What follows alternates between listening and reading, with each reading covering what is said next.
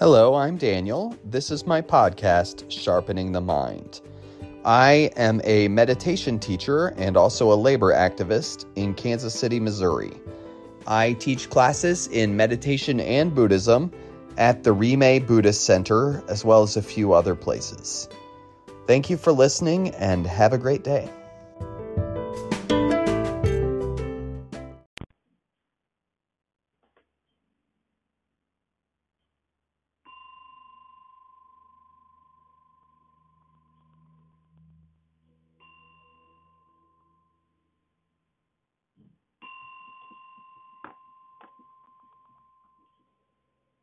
Hello, I'm Daniel.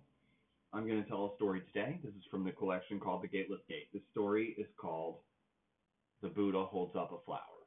The Buddha Holds Up a Flower. So, this takes place during the Buddha's life, and the Buddha would go around and give teachings, or rather, usually people would ask him, Hey, give a teaching, please, and then he would give a teaching often it was people would ask him a question and he would answer that question. But in this time and place, he had, and this was uh, 2,500 or so years ago.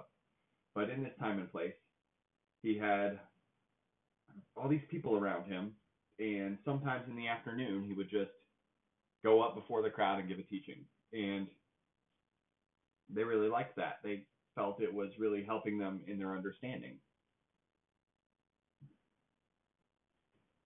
So this one day,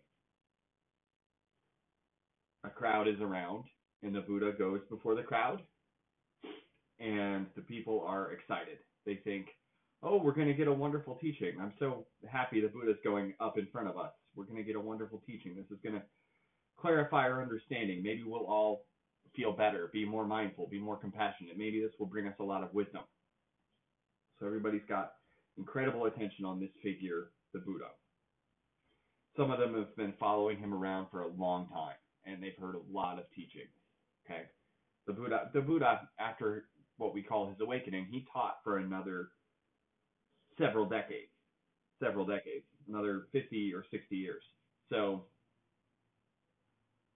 so he has something that sort of separates him from some other spiritual teachers who maybe weren't teaching very long.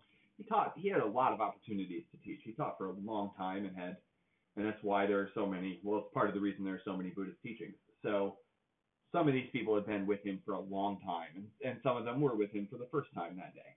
Okay, when he gave what's called the flower sermon. Okay, so the Buddha goes in front of this crowd, and they're waiting, and they're happy, and they're excited, and sometimes, a lot of the time, he would give someone exactly the talk they needed, because that that part of his genius was he knew what you needed and could tell you what you needed. So a lot of the time he could see someone who is wise but maybe unfocused and wild and he would you know he would direct them to concentration practices.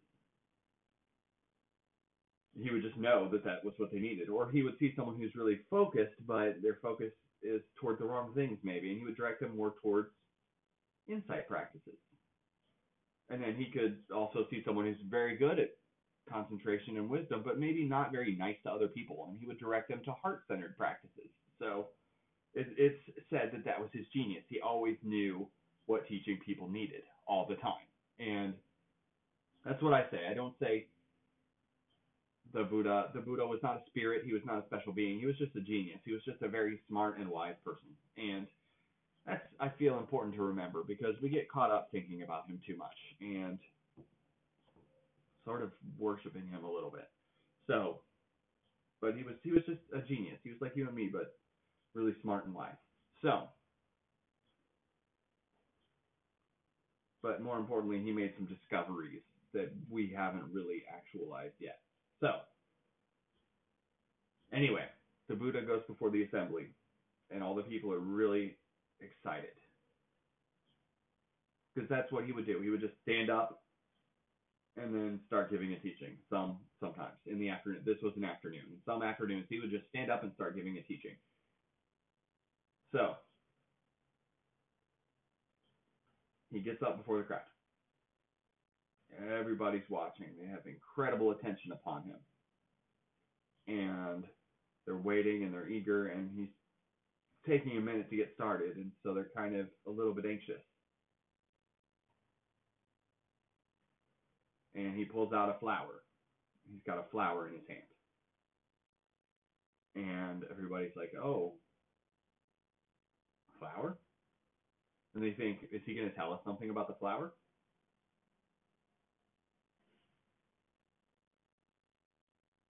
And he just twirls the flower in his hand and he doesn't say anything. And enough time goes by that it's really awkward. And everybody's just looking at each other and they're like, what, what the fuck? Where's our teaching, right? I want to be wise. Why am I not hearing a teaching, right? So some people are disappointed. Some people are mad, like we're paying attention for this. This is bullshit, right? And some people are just confused and lost. They're just staring and they're like, just spinning a flower. This is stupid. But one person in the crowd smiled. One guy, he smiles. His name's sometimes he's called Kasyapa and sometimes he's called Mahakasyapa. But um that's the same guy. If you see Kasyapa or Mahakasyapa, that's the same guy. But he just smiled. And that's it.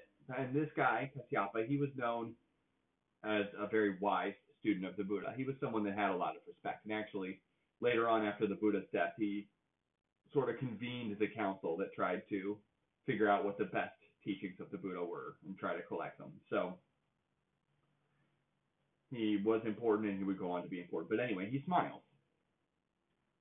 And the Buddha says, he's got it. And then the Buddha leaves. The Buddha said more than he's got it, but I'm, I'm paraphrasing here. But the Buddha says he's got it, and then he leaves. The teaching's over.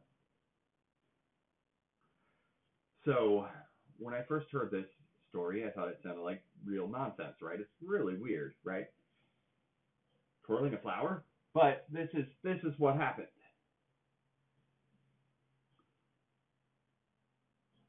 The crowd came into this situation with expectations and desires. Okay? So people expected to hear a teaching like the ones they had heard before. They or they desired to hear an even better teaching because sometimes they were, you know, sometimes the teaching is more moving and sometimes it's less moving, and they were really hopeful and eager and anxious and excited. So they brought all this baggage into the situation. They didn't just come into the situation to hear a teaching, they brought all their baggage into it of their excitement to hear a really powerful teaching. They had a lot of baggage. So all this crowd has all this baggage they're bringing into the situation, and the Buddha's ready to give a teaching. They are carrying all this. They're thinking, yeah, is he going to be on emptiness? Is he going to teach about about the six perfections? Is he going to talk about the hindrances, the thing that stop us in our practice? Is he going to talk about compassion or wisdom? What's he going to talk about?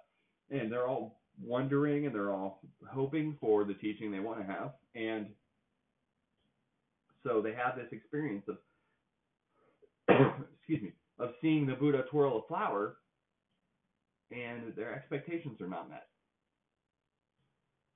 their expectations are not met. So they they react to that. They don't like it. Of course, we don't like it when our expectations aren't met. We don't like it. And so a lot of them are like, I came here for this. This is stupid. But not Kasyapa. Everyone else sees the twirling flower and gives a whole lot of thought to what they're not hearing which is the talk they wanted and expected. They give a whole lot of thought to that. They're either thinking about teachings they've had before, or they're thinking, "Is this what things are like now? I'm gonna leave," right? Or they're thinking, "This guy maybe isn't that wise." They see the twirling flower and they're having all these thoughts, but Kasyapa sees the twirling flower and he just sees a pretty flower. Say that again. Kasyapa sees the twirling flower and he just sees a pretty flower and he smiles. Because what's he not doing? He's not bringing any baggage into the situation. He has no expectations. He has no wishes. He's not anxious. He's just here for the teaching and ready for whatever comes. He's just present. And because he's just present, he has a different reaction to the flower teaching than everyone else. Totally different. No one else even came close. He sees a twirling flower and he just smiles because it's just a twirling flower. He's not thinking about what's not happening. He's present with what is happening. He's saying, now it's like this. Twirling flower, beautiful. Everyone else is somewhere else. Either they're either obsessed with what they wish was happening, or they're thinking of past talks, or they're speculating on future talks. Like, is this going to be like this from now on? Kasyapa is just there. He's just there for the teaching. He's nowhere else. So when the Buddha sees, and I guess it's very clear to the Buddha that Kasyapa just sees a flower and smiles. It's very clear to the Buddha that he's got no baggage. He's not bringing anything into this. He's just here for the teaching. So the Buddha says, he's got it. I paraphrase that, but let me read you what the Buddha actually literally said.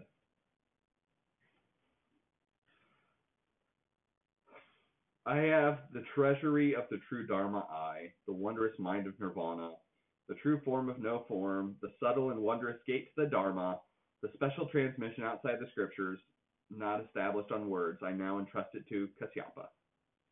That's heavy, right? So he's essentially saying, like, this guy has the same thing I do. This guy has the same thing I do. They could have history would have gone differently if it was declared Kasyapa was the next Buddha or whatever. But that's I mean that's not how things went. But Kasyapa is credited as the student that the Chan or Zen Buddhist tradition comes from. That is, Kasyapa had a student, Singsan, and Singsan had a student, and he had a student, and he had a student, on down to the modern era. There's a lot of speculation that that is um, a creative story, but we can learn a lot from it, whether it's whether it's literally true or not. So the Buddha held up a flower. Kasyapa smiled. The Buddha declared, Kasyapa is awake like me just because in that moment Kasyapa brought in no baggage. So what does this mean for us? Well, I think that it's important to think about because we bring we bring baggage to a lot of situations. We bring baggage to a lot of situations. Um,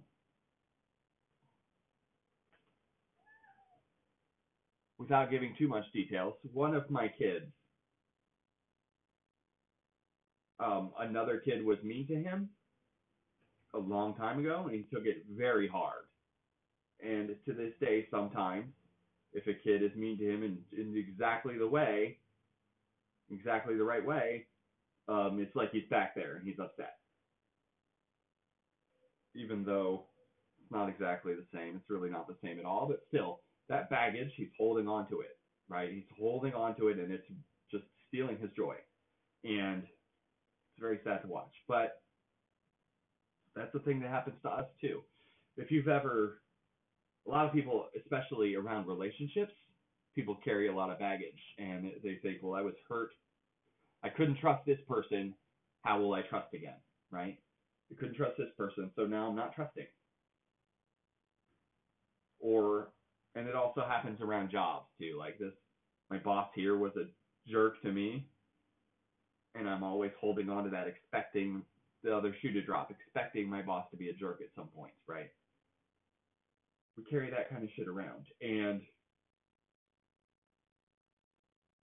sometimes it helps. Well, I don't want to say it helps. I do want to say we should learn from the past, but not live there. We should learn from the past, but not live there. So we need to remember things that were problematic for us, but at the same time, we don't want to project. We don't want to carry that around so tightly that when it's not even happening, we're so afraid it's going to happen that we're upset. Because that's that's a tendency we have. We carry so much baggage and expectations, and because of that, we get disappointed, of course. The world's not going to match your expectations. The world's not going to match your good expectations. It's not going to match your bad expectations. It's just not. The world is just going to unfold, and we just have to be ready to meet it however it is. We just have to meet it however it is. The best thing is if we can see a twirling flower and just see a twirling flower.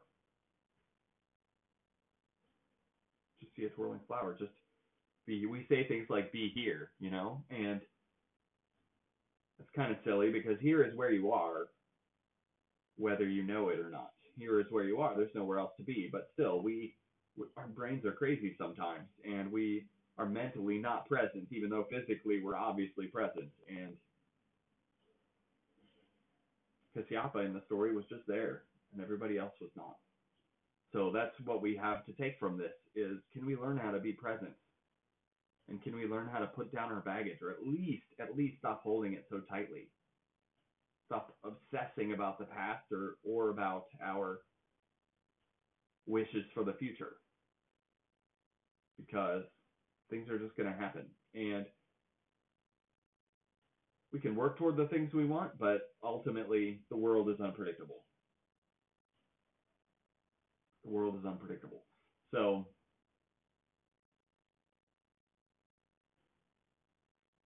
let's see if we can put down our baggage and kind of see the world as it is for a little bit. I think that's really the lesson in this. Put down your baggage. So that's it for today. Thank you for taking the time to listen to this talk. Have a good day.